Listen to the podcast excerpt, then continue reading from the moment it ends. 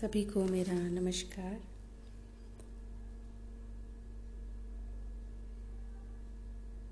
तो last episode में अनुभव की बात हो रही थी कि ऐसा अनुभव होने लगे कि सभी रास्ते उसकी तरफ़ जाते हैं, सभी दिशाएँ उसकी हैं, सभी नाम उसके हैं, सभी स्वर उसके हैं, सभी कुछ उसका है।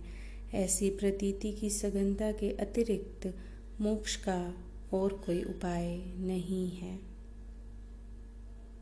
जब तक आप हैं, तब तक मोक्ष नहीं हो सकता। जब आप बिल्कुल शून्य हो जाते हैं, तब मोक्ष होता है। जब सभी कुछ उसका हो जाता है और आपका कुछ भी नहीं रह जाता, तभी मोक्ष होता है। इसलिए आमतौर से जब हम भाषा में कहते हैं तो हमारे मन में होता है मेरा मोक्ष मेरा मोक्ष कैसे हो जाए? मेरी मुक्ति कैसे हो जाए? मेरा निर्वाण कैसे हो जाए? ये गलत है, क्योंकि मेरे से ही तो मुक्त होना है। ये मुझ का ही तो निर्वाण होना है। ये मुझको ही तो मिटना है। ये मुझको ही तो खोना है। इसका कोई मोक्ष नहीं हो सकता। ये वैसे ही भ्रांत है, जैसे किसी आदमी को बीमारी हो और वे कहे कि मेरी बीमारी स्वस्थ कैसे हो जाए। बीमारी को कहीं स्वस्थ होना है, बीमारी को नहीं होना है, स्वास्थ्य हो जाए। मुझे नहीं होना है ताकि मोक्ष हो जाए। मेरा मोक्ष ऐसी कोई चीज़ नहीं होती। मोक्ष होता है, वहाँ मैं नहीं होता है। जहाँ मैं होता है, वहाँ मोक्ष नहीं होता। मोक्ष का मतलब है परम स्वतंत्रता। सब चीज़ों से स्वतंत्रता हो जाए, लेकिन मेरा भी बना रहे तो ये भी बंधन है। तो ऋषि कहते हैं, इसको छोड़कर मोक्ष का और कोई उपाय नहीं है कि सभी कुछ उसका हो जाए। सभी कुछ सुख भी उसका, दुख भी उसका सफलता भी उसकी, असफलता भी उसकी, हार उसकी, जीत उसकी, जन्म उसका, मृत्यु उसकी। सभी कुछ उसका हो जाए, अशेष भाव से कुछ भी शेष ना बचे मेरे पास, जिसे मैं कह सकूँ मेरा। जब तक मैं कह सकता हूँ कुछ भी मेरा, तब तक मैं बंधन में जीऊँगा। क्योंकि अत्यांतिक अर्थन, अर्थों में मेरा ही मेरा बंधन है। वह मनुष्य परमात्मा को पा लेता है, जो आत्मा को समस्त भूतों में और समस्त भूतों को आत्मा में व्याप्त पाता है, व्याप्त देखता है। इसके अतिरिक्त दूसरा कोई उपाय नहीं है। वह मनुष्य परमात्मा को पा लेता है, जो आत्मा को समस्त भूतों में, समस्त भूतों को आत्मा में व्याप्त देखे। इसका अर्थ हुआ जो सीमाएँ तोड़ दे। इसका अर्थ हुआ जो सीमांत हटा लेता है। ये वृक्ष उसे ऐसा नहीं दिखाई पड़ता कि तू, ये शरीर उसे ऐसा नहीं दिखाई पड़ता कि मैं, उसका मैं वृक्ष में प्रवेश कर जाता है, वृक्ष का तू उसमें प्रवेश कर जाता है। इस जगत में मैं और तू की कोई सीमा रेखा नहीं रह जाती। मैं और तू की सीमा रेखा का अर्थ है कि मैं अपने को पृथक माने चला जा रहा हूँ। एक बहुत बड़े जीविश विचारक मार्टिन बूबर ने किताब लिखी है, आई एंड दाउ मैं और तुम। मार्टिन बूबर यहूदी चिंतक हैं, कीमती चिंतक हैं सदी के। दो चार बड़े चिंतकों में सदी में वह एक आदमी थे, लेकिन यहूदी चिंतन मैं और तू के पार नहीं जा पाता। बड़ी कहन खोज की है उन्होंने, मैं और तू के संबंधों की। कहते हैं कि जीवन का जो भी श्रेष्ठतम अनुभव है वह मैं और तू की अत्यांतिक संबंध स्थिति में निर्मित होता है।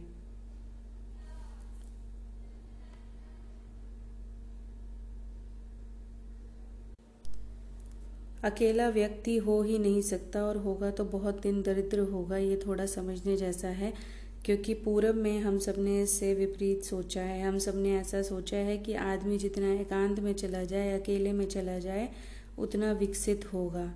यहूदी चिंतन दूसरी तरफ़ से सोचता है, वह कहता है कि जितना अकेले में चला जाएगा, उतना दीनहीन हो जाएगा, क्योंकि संबंधों के बिना ग्रोथ नहीं है। संबंधों के बिना विकास कहाँ है?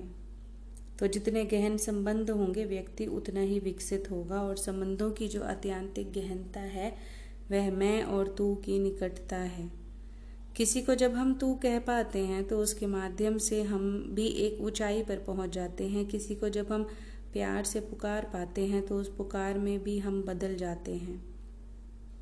ये आयाम कीमती है और खासकर दो तरह के जगत में लोग हैं और इसीलिए पूरब और पश्चिम दो तरह के लोगों के प्रतीक बन गए हैं।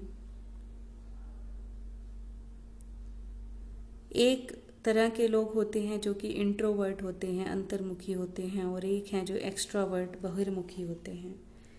जो इंट्रोवर्ट हैं, अंतर्मुखी हैं वह एकांत में ही विकसित होता है। उसको जितना अकेलापन मिल जाए, उतना ही वह विकसित होता है। दूसरे की मौजूदगी उसको नुकसान पहुंचाती है। जब भी वह भीड़ से वापस लौटता है तो उसे लगता है कुछ खो कर लौटा है। जब भी किसी से मिलता है तो उसे लगता है कुछ नीचे उतरना पड़ा। जब भी किसी से बात करता है तो उसे लगता है कुछ विघ्न हो गया। जब वह मौन में होता है, एकांत में होता है, कोई नहीं होता, अकेला होता है, तब उसे लगता है कि उसकी आत्मा आकाश की तरफ़ उड़ रही है। यह अंतर्मुखी है, पूरब इस अंतर्मुखता का प्रतीक है। एकांत, अकेलापन, संन्यास, संबंध से छुटकारा, मुक्ति। ये पूरब में पैदा हुआ, सबने इस पर ज़ोर दिया। पश्चिम में जितने धर्मों ने फैलाव किया भारत के बाहर भारत के भीतर भी जितने धर्म पैदा हुए उनका मूल आधार हिंदू है। भारत के बाहर जितने धर्म पैदा हुए उनका मूल आधार यहूदी है। हिंदू धर्म अंतर्मुखी है और यहूदी बहुर्मुखी। बड़ा मुश्किल इसलिए है कि टाइप अलग है। यहूदी कहते हैं, अकेले में तो आदमी मर जाएगा, क्षीण हो जाएगा, सब विकास संबंध का है। जितनी समृद्धि होगी, संबंधों की, आदमी की चेतना उतनी ही विकसित होगी। इसलिए यहूदी फकीर बिना पत्नी के नहीं होगा।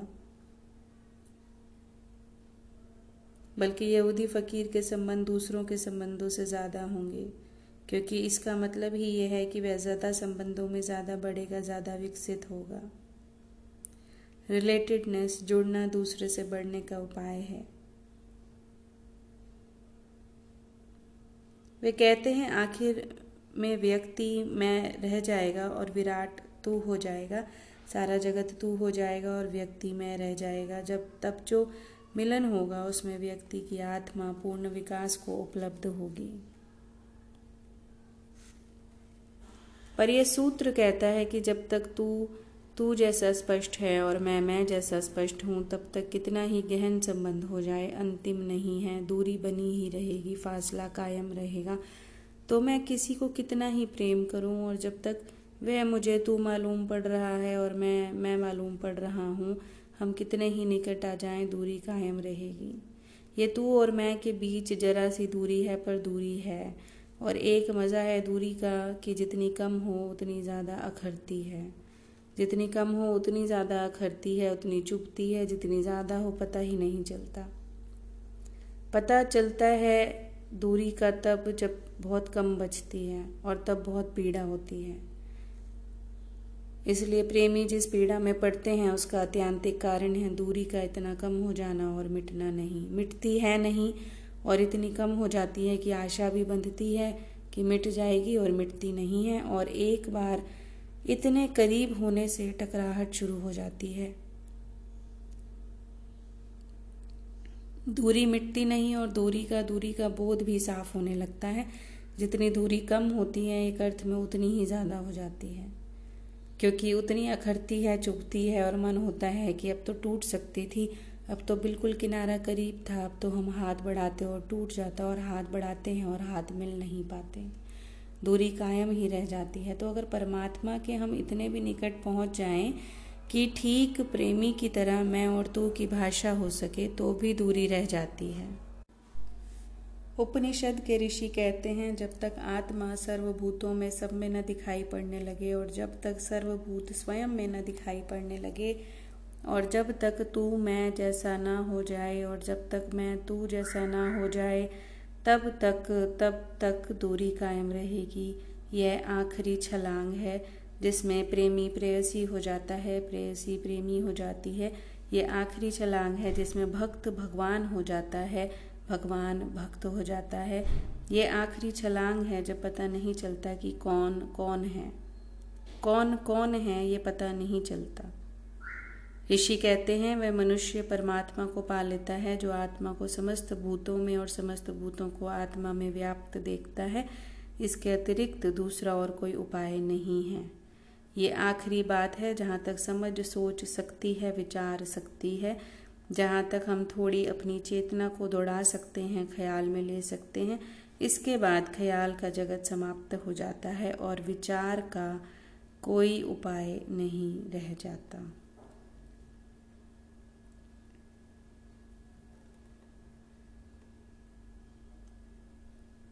तो इस विचार पे विचार करें और इस ज्ञान को अपने जीवन में उतारने का प्रयास करें इसी के साथ सभी का बहुत बहुत बहुत धन्यवाद। Thank you so much